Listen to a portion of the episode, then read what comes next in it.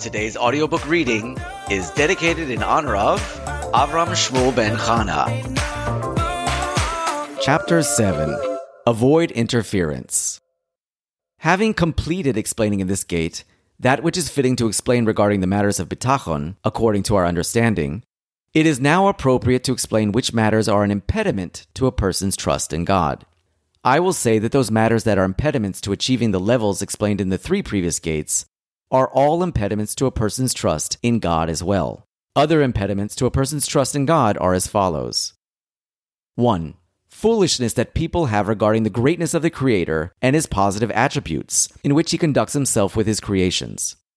For such a person who does not comprehend the Creator's compassion for his creations, his conduct with them, his supervision and rulership over them, and that they are utterly connected to him, will not be able to have peace of mind or rely on him. 2. Another impediment ignorance regarding the commandments of the Creator, may he be blessed. Meaning, his Torah, in which he has warned us to rely on him and to trust in him, as it says, Malachi 3:10, and test me now with this, and Isaiah 26:4, trust in the Lord forever. 3. Another impediment propensity to attribute his success to the immediate causes that are apparent. He does not realize that regarding causes, the closer the cause is to the outcome, the less of an ability it has to affect the outcome, either positively or negatively. Conversely, the further the cause is from the outcome, the more it has the ability to visibly affect the outcome, both positively and negatively. This can be likened to a king who, when he wishes to punish one of his servants, will instruct his second in command to execute his will.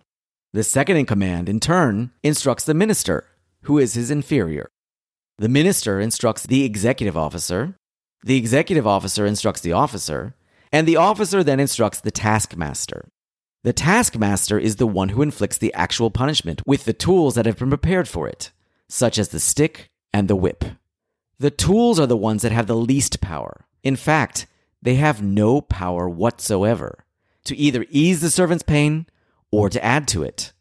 This is because the tools have no will or choice at all. The taskmaster has more power than the tools. The officer has more power than the taskmaster. The executive officer has more power than the officer. And the minister has more power than the executive officer. The second in command has more power than the minister. And the king has the most power of all, because if he wants, he can pardon the servant. It is already apparent that the ability of the various causes to affect the outcome will be according to their proximity to or distance from it. Since the Creator, may He be exalted, is the ultimate cause and the most distant from all the causes, it is fitting to trust Him and rely on Him due to His power to help a person or to cause him harm, as we've explained here. The progress of trust. The general rule regarding the matter of trust in God the level of trust of those who trust in God is based on the level of their understanding of God's greatness and on the level of their belief in His protection over them and in His constant care for their well being. 1. When a child is born, he depends solely on his mother's bosom, as the verse states Psalms 22:10 You made me secure in my mother's bosom. 2. When the child grows up and his understanding develops, he then turns to rely on his mother herself because of the great care she has for him. As the verse states, Psalms 131 2 I swear that I calmed and quieted my soul like a suckling on its mother. Like a suckling was my soul with me. 3. When his understanding develops even further, and he sees how his mother's conduct with him is dependent on his father, he then turns to rely on his father because the latter protects him. 4. When his body becomes stronger and it becomes feasible for him to engage in a means of livelihood, such as work or commerce and the like, he will then turn to rely on his own strength and schemes. He relies on himself instead of God because of his lack of understanding that all the good that he received until now was, in truth, from the kindness of God toward him. It was said regarding one of the pious that he had a neighbor, a swift scribe who earned his livelihood from the payment that he received for his writing. One day, the pious person asked his neighbor, how are you faring? The scribe replied, My situation is good as long as my hand is in good shape. That very evening, his hand was crushed, and he was unable to write for the rest of his life. This was a punishment from God, may he be blessed, for relying on his hand to provide his livelihood. 5. If he obtains his livelihood from other people, he will then turn to rely on them, and he will put his mind at ease by relying on them and their capability of helping him. 6. When his understanding develops and he sees those people's deficiencies, he sees how humans too are in need of the Creator's kindness. He will then turn to rely on him. However, at first, he will rely on him only for those matters that are beyond his control and for which he has no choice other than to hand them over to the Creator and to place his trust in him to take care of them.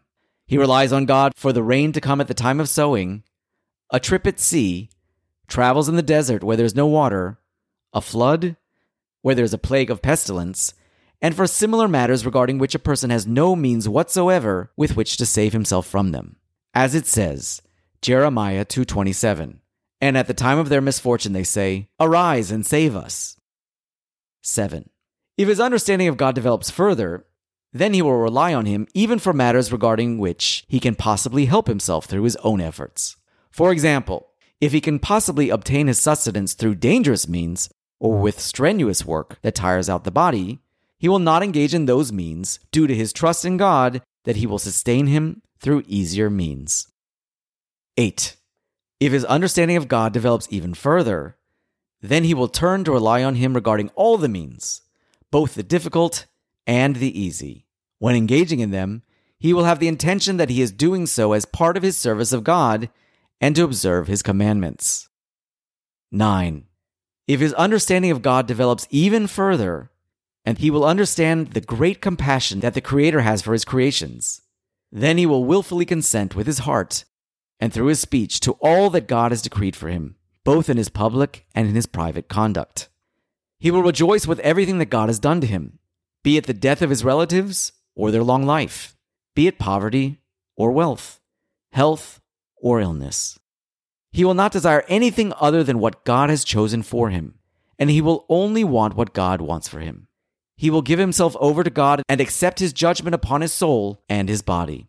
He will not weigh a certain means of obtaining his needs as more effective than another. As a result, he will not choose to involve himself in anything other than what he is already engaging in. As one person who had bitachon said, I never decided to do one thing, and in my heart, desired to engage in something else. 10. When his understanding of God develops even further, and he will realize the purpose of his creation and of his entrance into this fleeting world, and he will recognize the greatness of the world to come, which is eternal, he will despise this world and all the worldly means through which a person obtains its pleasures. He will give himself over to God, may he be blessed, with his thought, soul, and body. When he is alone and undisturbed by other people, he will take pleasure when remembering his Creator, and he will feel desolate when not pondering his greatness. If he is among people, his only desire will be to please his Creator by fulfilling his will, and he will long for nothing other than an encounter with God. He will be so happily preoccupied with the love of God that it will stop him from rejoicing with other people who rejoice in manners of this world nor will he be able to rejoice with the same ardor that the people in the world to come rejoice in the world to come. This is the greatest level of all the levels that exist among those who trust in God. It is the level of the prophets, pious ones, and special individuals with pure hearts. This is what the verse refers to when it states Isaiah 26 8. Even in the path of your judgment, God, do we yearn for you. The soul's desire is for your name and remembrance and Psalms 42 3, My soul thirsts for God, the living God. These are the 10 stages of Bitachon, and every person who trusts will find himself on one of these levels. Bitachon language.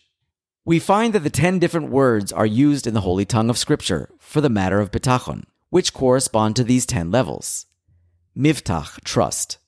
Mishan, support. Tikva, hope. Mechase, refuge. Tocheles, anticipation. Chikui, awaiting. Smicha, reliance. Sever, dependence. Misad, help. And Chesel, assurance.